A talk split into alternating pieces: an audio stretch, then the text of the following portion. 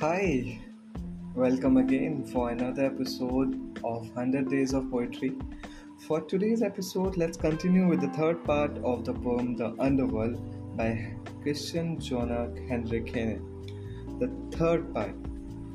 And I would also like to do one thing. i like to read five lines from the second part to make it a continuity, right?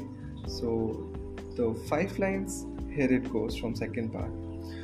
Today, I have Charon invited to dinner. His bal. And his limbs they grow thinner and thinner, and the judges beside of the dead dismal eye. In such company I shall grow sad.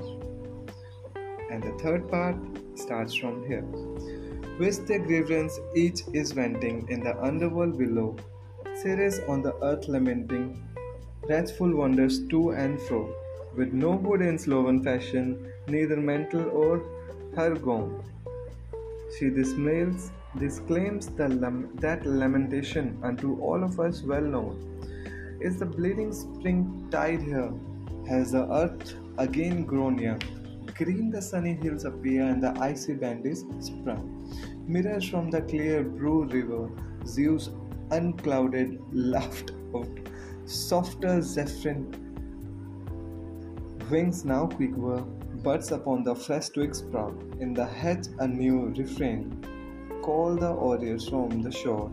All the flowers come again but thy daughter comes no more. And ah how many weary days. I have shouted o'er wide earth space titan all thy sunny rays i have sent on her dear trace.